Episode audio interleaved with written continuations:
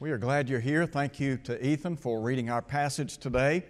It's good to see you. We appreciate so much your presence. Thank you for coming our way. If you're visiting, as always, we encourage you to come back and be with us at every opportunity that you have. Very grateful for those who do visit us on a regular basis. If you're looking for a church home, please consider the work here.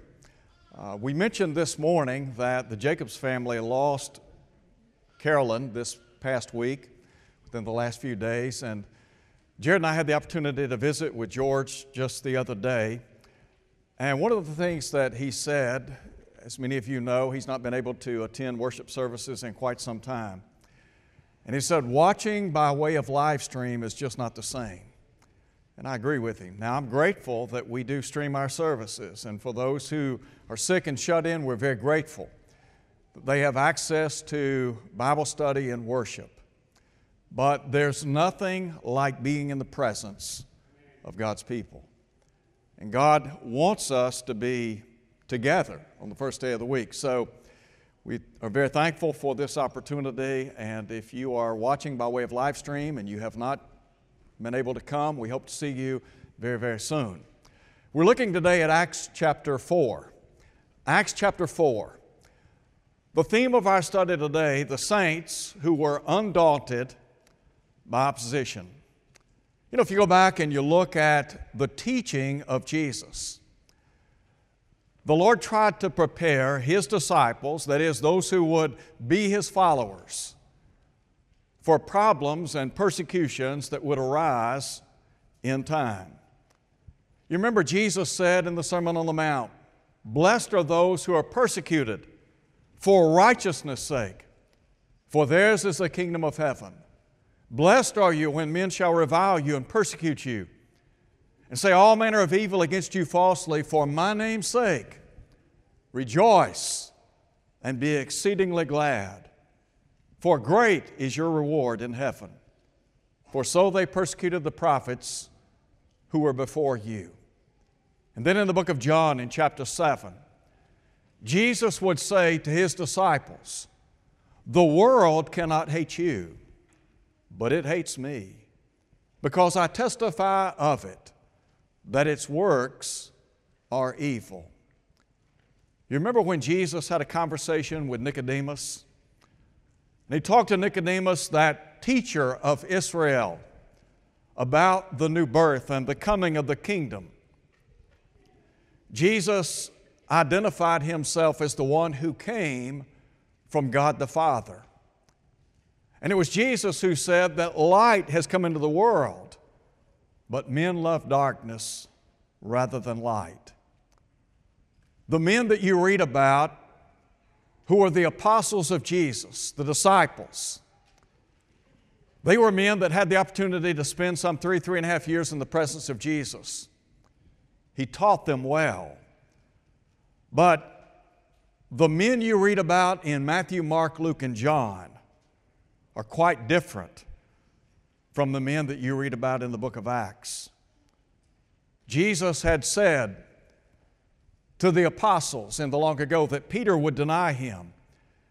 And you remember it was said of the apostles that they all forsook him and fled at his apprehension.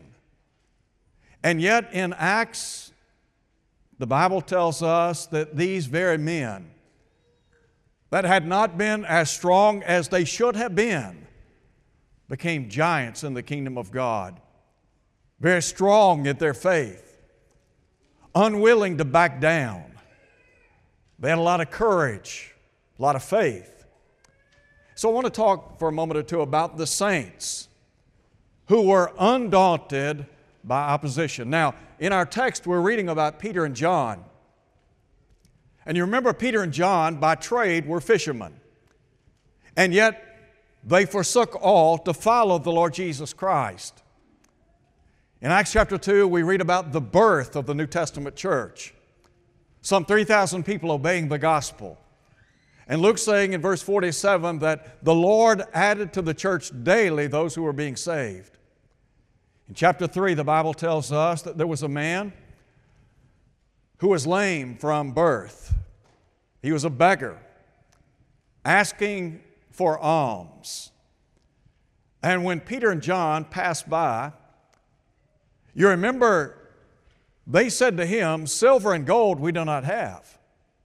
But what we do have in the name of Jesus Christ, rise and walk. And that man that had been lame from birth arose and began to walk. What a great miracle. So we make the transition to chapter 4. And now we have conflict facing these saints. And so from Acts chapter 4 and following, what we see is the New Testament church growing rapidly. But in spite of the growth of the church, those who belong to the body of Christ faced severe persecution and trial and trouble, didn't they? And yet they were undaunted, unwilling to back up or back down. And really, what they had, we need today. Because the world we live in, in many ways, is not as favorable as it once was toward the Christian religion. And so, the question might come to the fore Are we going to have the strength and fortitude to stand in the hour of trial? Now, we know what we ought to do, but the question is, will we do it? Remember the apostle Paul said in 2 Timothy chapter 3, all that will live godly in Christ Jesus shall suffer persecution. And so the idea is that those of us who are in Christ, yes, it's highly probable we're going to face persecution for our belief in the Christ. So, what about their conflict? Well, there are two things that stand out. Number one, the opposition. Number two, the oppression of these saints. So, with that in mind, pick up with me in Acts chapter 4 and listen to what Luke has to say concerning Peter and John. Now, they had been preaching, Peter had been preaching the resurrected Christ. And so in verse 1, the Bible says, as they spoke to the people, the priest, the captain of the temple, and the Sadducees came upon them, being greatly disturbed. Why? That they taught the people and preached in Jesus the resurrection from the dead. Why do you think that message drew the ire of the Sadducees? Well, I can tell you why, because they didn't believe in the resurrection. And so when the apostle, the apostle Peter and the apostle John preached about the resurrected Christ. They were eyewitnesses to him. Listen, that was a radical message. And you think about the message that we preach and teach today. In a lost and dying world, the message that we want to share with people who are outside of Christ, in many ways, it's radical, isn't it? One of the reasons is because it calls upon us to make a change. There are a lot of people that would be happy to accept Christianity, to follow in the footsteps of Jesus, if there was not the prerequisite to make a change, to repent, to give up the ways of the world, to conform, to not be transformed. So they were militantly opposed. The Bible says in verse 3 they laid hands on them and put them in custody until the next day, for it was already evening. Now, note verse 4. However, many of those who heard the word believed, and the number of men came to about 5,000. The following day, we have a record of the high priest, Annas, Caiaphas, and their family members, the Sanhedrin Council. And now they are going to call before them Peter and John. And they want to know by what power, what name have you done this great sign? So let's just think for a moment or two about the confession of the saints. I think it's interesting when you look at this account. They were crystal clear when it came to the sign, that is, the miracle. Furthermore, they were crystal clear. They were very candid about the Savior or the Messiah. They minced no words. Listen to what the text says. They asked, By what power? Verse 7. By what name have you done this? And the Bible says in verse 8 that Peter was filled with the Holy Spirit. And he said, Rulers of the people and elders of Israel, if this day we are judged for a good deed done to this helpless man, by what means he has been made well, let it be known to you and to all the people of Israel that by the name of Jesus Christ of Nazareth, now note the indictment, whom you crucified, but God raised from the dead. By him, this man stands before you whole. In other words, listen, it was by the power, the authority of Christ that this man was raised from paralysis. And so, note verse 11. He said, This is the stone which was rejected by you builders and has become the chief cornerstone.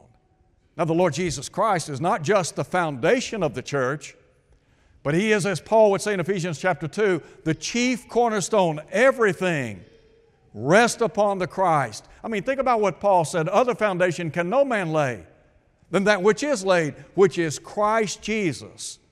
He is the founder of the church and the foundation of the church. He is the chief cornerstone. So they wanted the Sanhedrin Council to know listen, this miracle that you have observed, this man that's now walking around, that was because of the power, the name of Christ. So they were very clear when it came to the sign, but also with regard to the Savior. Now, you got to understand something. We're talking about the Jewish hierarchy here. The Sanhedrin Council, composed of about 70 or 71 men, comprised of both Pharisees and Sadducees. The Sadducees of that day were the elite, the aristocrats. So when Peter and John began preaching the gospel to these people, I mean, to understand, listen, they are a threat to the Jewish hierarchy. These guys are trying to protect their turf. And with regard to the council, do you not know, do you not think that there were some very powerful men present? Sure, there were. But note what is said in verse 12. Peter said, Neither is there salvation in any other. There is no other name under heaven given among men by which we must be saved. Now, you want to talk about a stinging message? A message that, in many ways, ruffled feathers.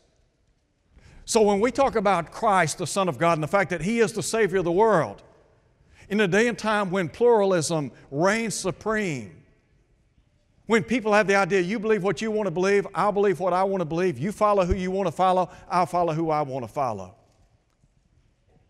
Judaism had been the long standing religion, hadn't it? And yet, when Jesus died on Calvary, He nailed that old law to the cross, didn't He? So now he has ushered in a new covenant. And it's on the basis of this new covenant that men and women have the opportunity to be saved. Do you think that they could remember what Jesus said back in John 14? When he said, I'm the way, the truth, the life. No man comes unto the Father but by me. Do you not think they understood the fact that Jesus was the Savior of the world? That's who he was, that's who these guys were preaching and teaching about. They're preaching in Jesus the resurrection. Why? Because Christianity stands or falls on the basis of the resurrection. Without the resurrection of Christ, Christianity is dead in its tracks. So, the confession of the saints. But then, in the third place, note if you would, the command to the saints. And there are two things I want to share with you in this point. Number one, what they saw, that is, what the council saw, and what they said. So look at verse 13. When they saw the boldness of Peter and John and perceived that they were uneducated and untrained men, what, what does Luke mean by that? When he says that the council members saw in these men that they were not educated, they weren't trained. Listen, they were not on par with Nicodemus. You remember Jesus identified Nicodemus in John chapter 3 as the ruler of Israel? They weren't on par with Gamaliel. Matter of fact, they had not been privileged to sit at the feet of Gamaliel, Gamaliel, that esteemed teacher of the law, as Saul of Tarsus did. So they had not been to any rabbinical school. They hadn't been formally trained or educated. Oh, but here's what the text says they realized that they had been with Jesus. Therein lies the difference. For about three years, they spent a lot of time in the presence of Jesus. And they heard him preach time and again, didn't they? And that message that he preached resonated in their hearts. As a matter of fact, Peter would say, in light of the fact that many of his disciples, that is, many of the disciples of Christ, were bailing on him. And Jesus asked him, Will you also go away? And Peter said, Lord, to whom shall we go? For you have the words of life eternal. And we've come to believe and to know that you're the Christ, the Son of the living God. How'd they know that? The message, unparalleled. Never heard anything like that. Matter of fact, John says in John 7, verse 46, talking about Jesus, no man ever spoke like this man. Go back, if you would, and look at the Sermon on the Mount. And note Jesus saying, You have heard that it's been said by them of old time, but I say to you, inserting divine authority. Remember what Matthew said at the conclusion of the Sermon on the Mount? The people were astonished at his doctrine. Why? Because he taught them as one having authority and not as one of the scribes. This guy was different. There's something special about Jesus. So not only had they listened to a divine message, but they saw the miracles that he performed day in and day out. They had seen the dead raised, sight given to the blind, the deaf that were able to hear because of the power of Jesus. They knew something about the one who had the ability to calm the winds and the sea, to walk on water. They saw Jesus as he cast out demons. They knew something about this great miracle worker. And they wanted these men to know that. So, again, the text says they realized they had been with Jesus. Here's a side point. Based upon the fact that they had spent about three years with Jesus, they were indicted because of their discipleship, weren't they? If for some reason things changed dramatically in this country and persecution were to be ramped up, and those who claimed to follow Jesus were imprisoned, would there be enough evidence to convict you as a child of God? Would your life be such that people would say, you know what, this guy was with Jesus? Or this lady, oh, she's a follower of Jesus. Isn't that what was said about Peter after the Lord was apprehended? They knew something was different about Peter. So, what about you? Are you living in such a way so that people see Christ living in you? So, we talk about what they saw but what they say. Note the continuation. In verse 14, the Bible says, Seeing the man who had been healed standing with them, they could say nothing. But when they had commanded them to go aside out of the council, they conferred among themselves, saying, What shall we do to these men? For indeed that a notable miracle has been done through them is evident to all who dwell in Jerusalem, and we cannot deny it. They couldn't deny the fact that these men had performed an unbelievable feat. They had given this man the ability, who had been lame from birth, to walk again. That's incredible, isn't it? And they at least had the presence of mind to acknowledge that fact. But remember Jesus talked about having an honest and a good heart? Were these men interested in truth? What was it Jesus what was it Peter said this is a stone that was rejected by you builders? They had rejected the Messiah, the Christ, the Son of God.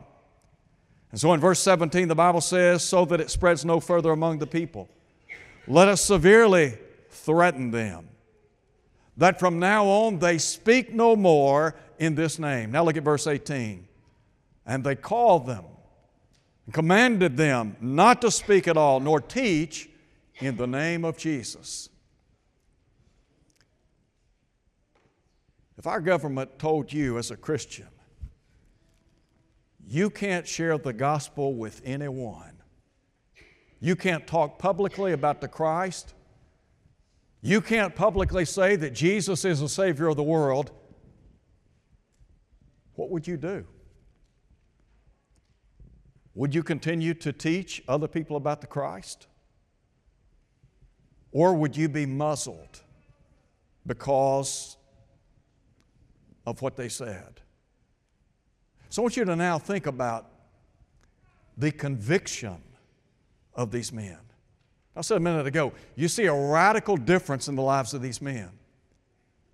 Men that had at one time under pressure wilted. As the record said, they all forsook him and fled.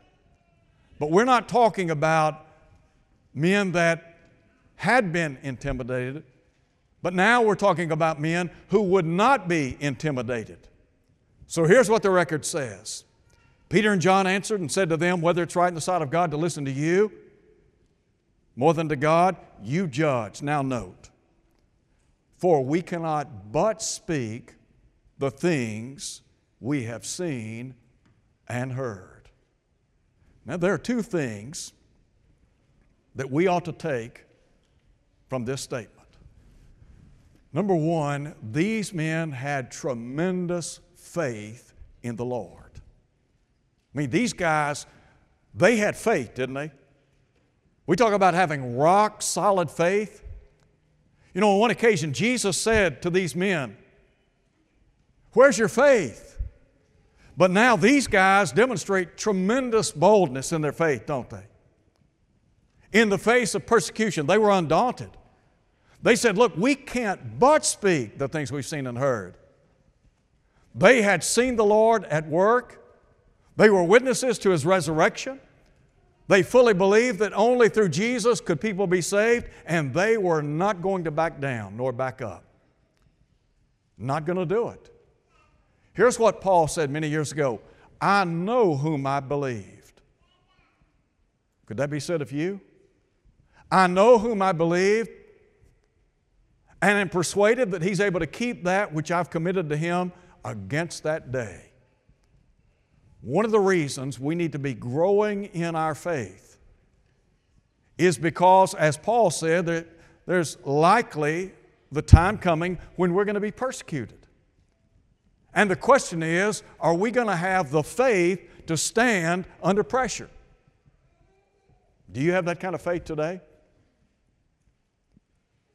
When people mock and ridicule and laugh about Christ and His Word, when people try to minimize and marginalize what the Bible has to say about the church and redemption, are you willing to stand? I mean, do you have that kind of faith? But not only did they demonstrate great faith, but fervor. When they said, We can't but speak the things that we have seen and heard, let me tell you what, we need some of that today. We need to have the kind of faith that we are not willing to back down. I don't care what happens. Now, we're going to preach and teach the truth in love. We're going to try to the best of our ability to be a shining light for good. But because our faith is so deep, and because our love for God continues to grow, we are not willing to compromise or concede the divine message. Now, listen again to what Jesus said The world cannot hate you, but it hates me. Why? Because I testify of it that its works are evil. In John 15, verse 20, here's what Jesus said to the apostles, and he's talking exclusively to them. He said, If they persecuted me, they will persecute you. Now, is it not the case that we today could be persecuted for righteousness' sake? Sure. But we've got to have a fervent spirit. Paul in Romans chapter 12 talks about being fervent in spirit, serving the Lord. Now that takes a great faith, doesn't it? Think about the people in Laodicea. The Lord Jesus chided them because they weren't hot, they weren't cold. He said, You're lukewarm. The church will never be what it ought to be if we are lukewarm in our faith to God. It's only when we have tremendous faith in God and are willing to be motivated by that faith to stand for what's right and to do what's right. The world as we know it is going downstream. As children of God, we're trying to make our way upstream. And listen, sometimes the current is very strong. And if you don't think the current is strong today against Christianity, you need to wake up. You need to realize things have changed dramatically. And as Paul said, when you live a godly life in Christ Jesus, you better mark it down. You can expect to be persecuted. It's just going, to be a byproduct. Now, there is a, another thing I want to share with you along these lines. It has to do with their courage, the courage of these saints. And I said a minute ago, these men were convicted. They were consecrated to God. Remember what Luke said, Acts 2, verse 42? about the early church. They continued steadfastly in the apostles' doctrine and fellowship. I mean, these guys are dedicated, consecrated to the cause of Christ. If the work of the church in Olive Branch rested solely upon your shoulders, would anybody in this city know anything about Christ in this church? Would they know anything about the resurrection of Christ? Would they? Would they know anything about New Testament Christianity? the cause that we plead. So, what about their courage? I mean, were these guys courageous? The text tells us, look at verse 21. After the council had further threatened them, they let them go because of the people, since they all glorified God for what had been done. For the man was over 40 years old on whom this miracle of healing had been performed. So, what's the text say they did? Number one, they went back and shared with their fellow disciples the events that had transpired. And I think first and foremost to understand, these men began to pray to God. They prayed for boldness. When you pray to God, and you pray to God to help you be what you ought to be, do you ever pray that God will bless you with a bold spirit? that you'll have the boldness to stand as you ought to stand as a member of the body of Christ? To stand in a darkened world of sin for what's right, to be a voice for truth? Are you willing to make that kind of stand in this world? They were, and they prayed about it. I mean, these guys were willing to pray to God. They recognized they needed, they needed to pray, and they recognized that they needed God to bless them with a bold spirit. So not only did they pray for boldness, but the Bible says they preached with boldness. How do I know that? Let's look at very quickly at Acts 4 again. And look at verse 29.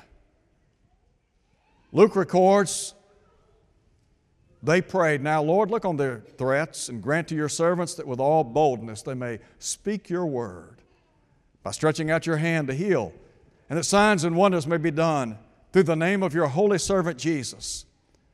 And when they had prayed, the place where they were assembled together was shaken. They were all filled with the Holy Spirit.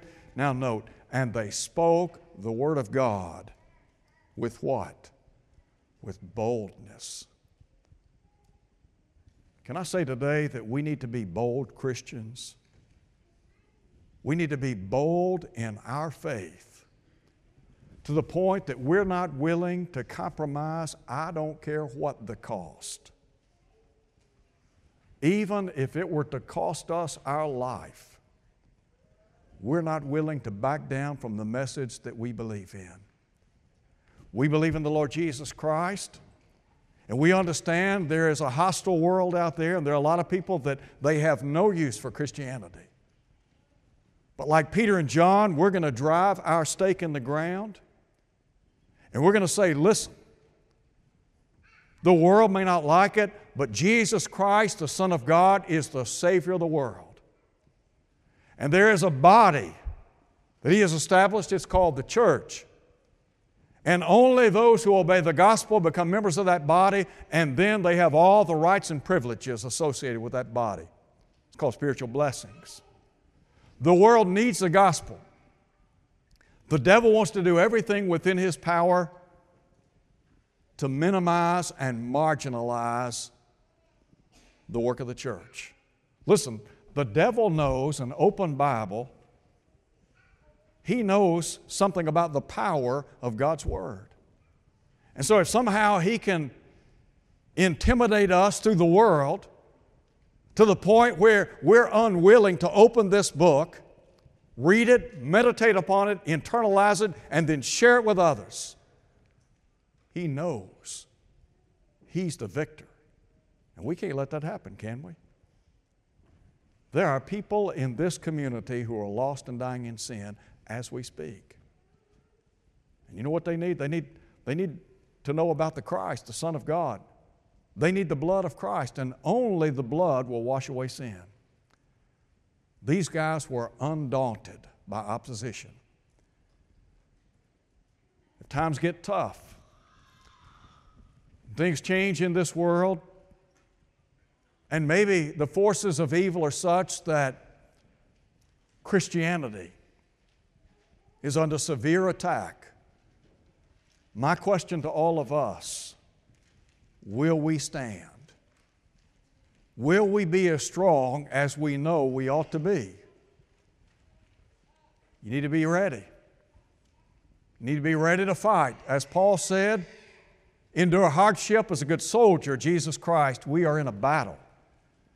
And the only way that we're going to win is trust in the Lord and put our trust in Him to help us accomplish His cause.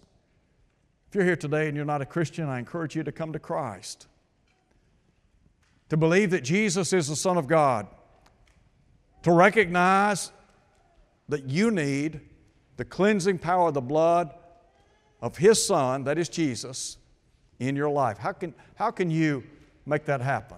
Obey the gospel.